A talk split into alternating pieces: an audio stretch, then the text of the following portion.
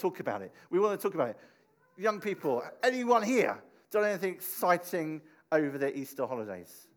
Just had a couple of weeks holiday. I know some of you are thinking about going back. Anyone done anything exciting or different over these last couple of weeks? What have you done, Matthew, down here? Matthew's birthday on Wednesday. It was your birthday. Did you have a good time on your birthday? What did you do for your birthday, Matthew? Did you have a cake? I bet that was exciting. Fantastic. An exciting experience down there. Anyone else done anything exciting over the last couple of weeks? What did you do? I'm, uh, we made some ice cream. You made s- making ice cream. Homemade ice Homemade ice cream. See, yeah. Anyone else had some exciting experience? You went on a steam train. Where did you go from on the steam train? On the Isle of Wight.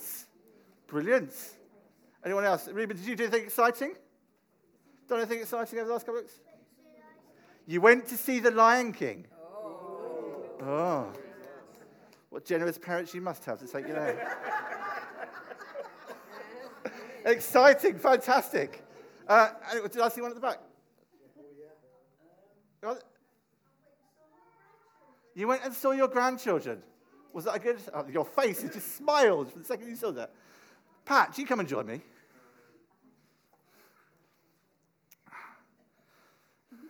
See, I know for a fact, because Pat's been somewhere exciting, because I'm with one of her friends on social media, and she's just been somewhere very exciting. And Pat, let's just give you a microphone so we're going to hear these things, so I'm sure they won't want to miss these next couple of minutes. Just talk for us very quickly. Where have you been? Florence in Italy. Florence in Italy. What was Florence in Italy like, Pat? Absolutely wonderful. We've only just got back, and I've already got a list of what I want to go back and see. It's just two hours out of London City Airport. You can cross the whole city in 40 minutes on foot. Absolutely fantastic. We saw so many things. It's a home of Galileo, Michelangelo, um, Botticelli, Marconi, all of these amazing people. And it's the city of the Renaissance. So, if any of you are history buffs, architecture, painting, fantastic. We went to so many places. There was one place called the Palazzo Vecchio, which is their kind of parliament building.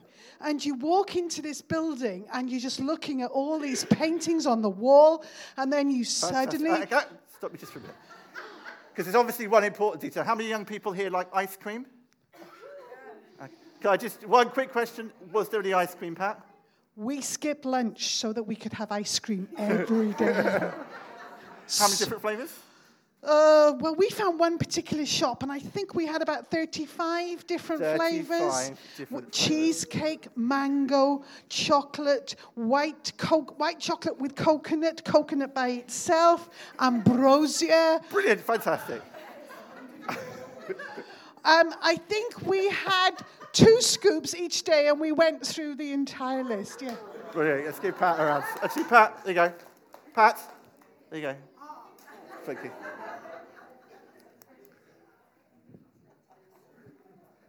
When we share an experience, when we talk about something and we share it with others, we might not have been there, but certainly from hearing Pat talking about it, weren't there little bits of you that want to go?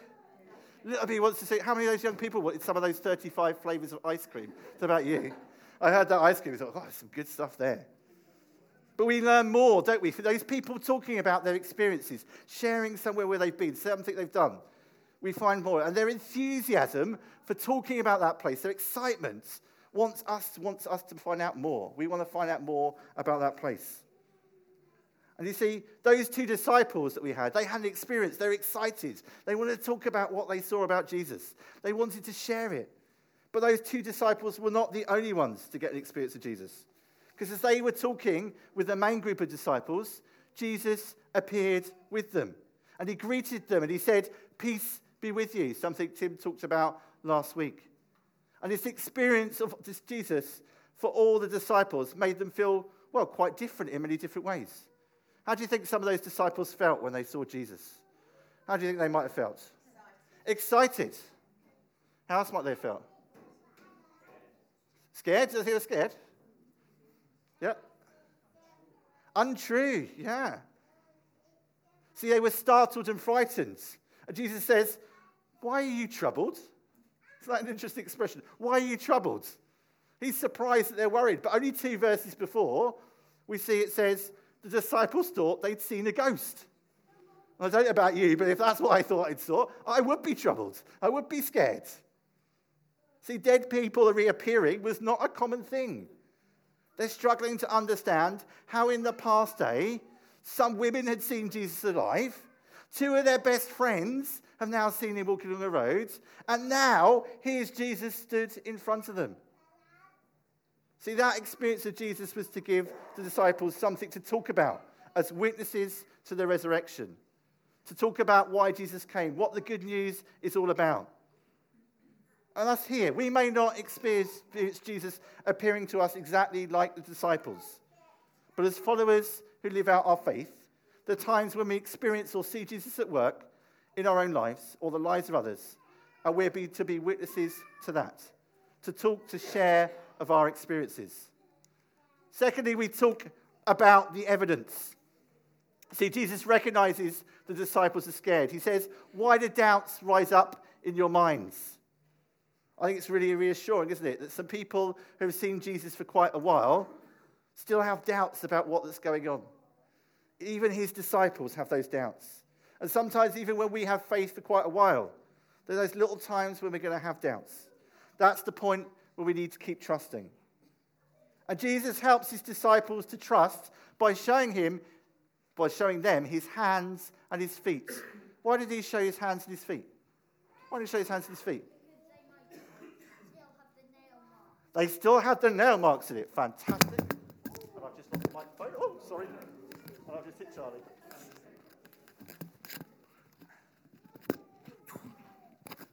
They still had the nail marks in it.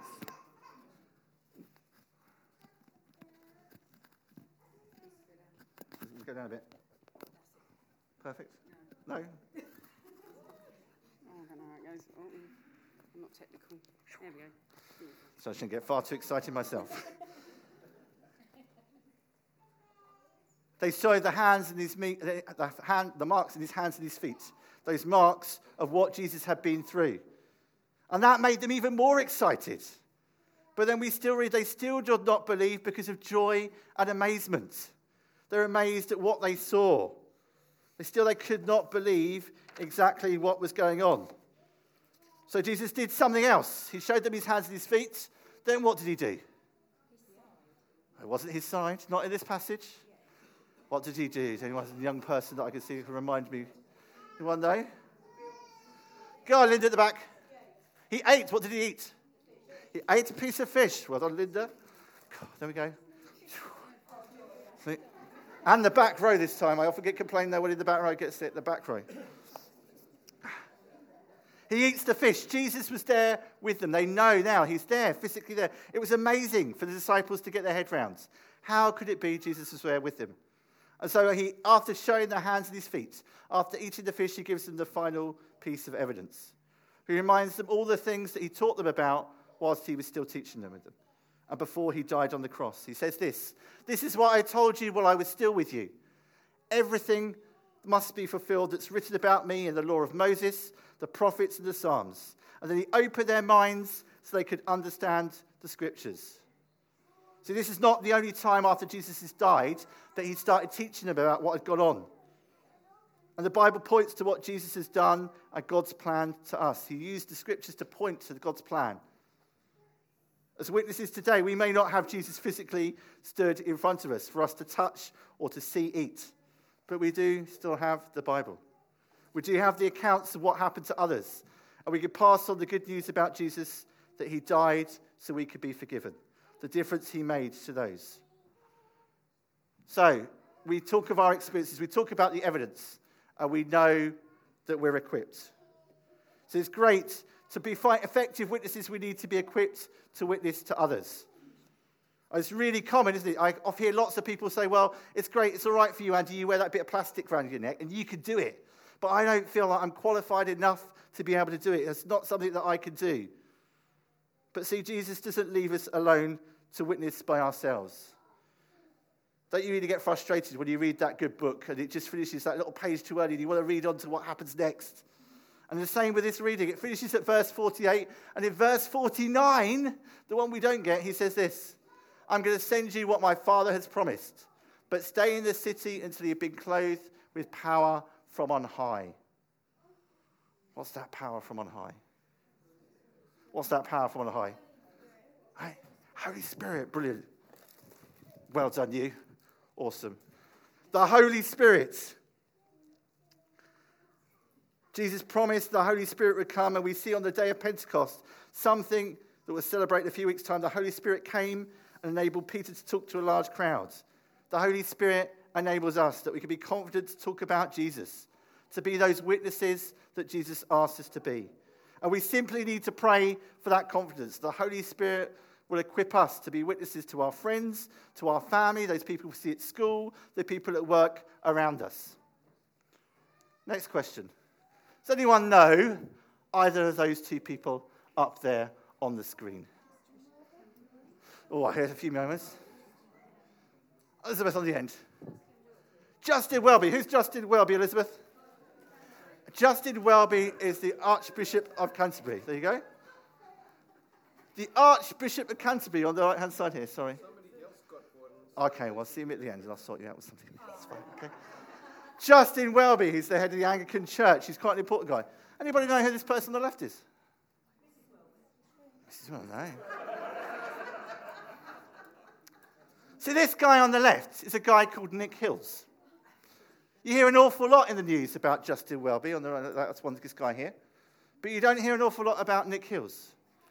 See, Nick Hills was a man who was a key part in Justin's faith. We're going to watch a short video where Justin talks about how he came to faith and the story of his road to faith. And this guy, Nick, was quite important in the way he came to faith. We're just going to watch it and we'll see now about how he finds this. Thank you, Roz. I'm back in Cambridge, back to the days where obviously I worked very hard, but I did spend a lot of time on the river rowing. I last coxed about 40 years ago. If you believe in prayer, I suggest you say one now. Are you ready? Go.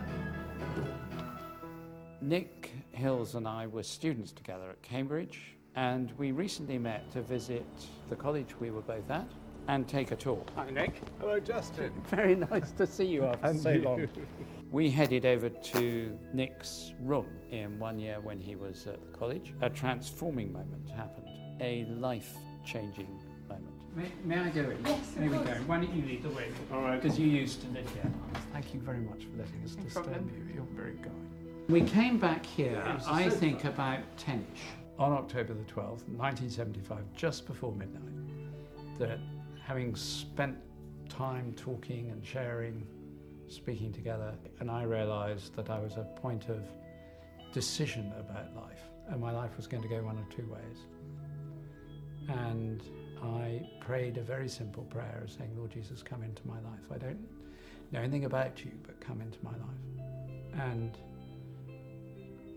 he came in, something changed, and has stayed changed from then on, with all the ups and downs and me trying to run away and good times in the li- in my life and really bad ones. And that started with you just as another undergraduate, very simply encouraging me to look at who Jesus was. I, I just can't imagine how different my life would have been. That's the extraordinary thing. Well, the next morning, you gave me this Bible. You did not choose me, but I chose you and appointed you, that you should go and bear fruit, and that your fruit should abide, so that whatever you ask the Father in my name, he may give it to you. Cambridge, 1975. That was the verse that was the page that was open when I became Archbishop of Canterbury, when I was installed at Canterbury Cathedral in the St. Augustine copy of the Gospels that St. Augustine brought with him in 597. They said, Do you want it open anywhere in particular? I said, Yes, John 15, 16. From that moment. Isn't that extraordinary? That's terrific. It's a beautiful Bible. I've used it for years yes, and I and years. exactly like it, and um, I use it also day by day. When I think through my journey of faith, Nick wasn't the only person involved. In fact, far from it. I later learnt that there was a particular person who'd prayed for me every week since he knew that I was on the way, since I was conceived, that I might become a follower, a disciple of Jesus Christ. I can't tell you how grateful I am to them. What an extraordinary, faithful, and loving gift that was. But that's a gift that we can all afford. It's not a gift that any of us is unable to give. Who could you give that gift to? I'm inviting you to join me in praying for particular people, family, friends, working colleagues, whoever it happens to be, during the 10 days that we call Thy Kingdom Come.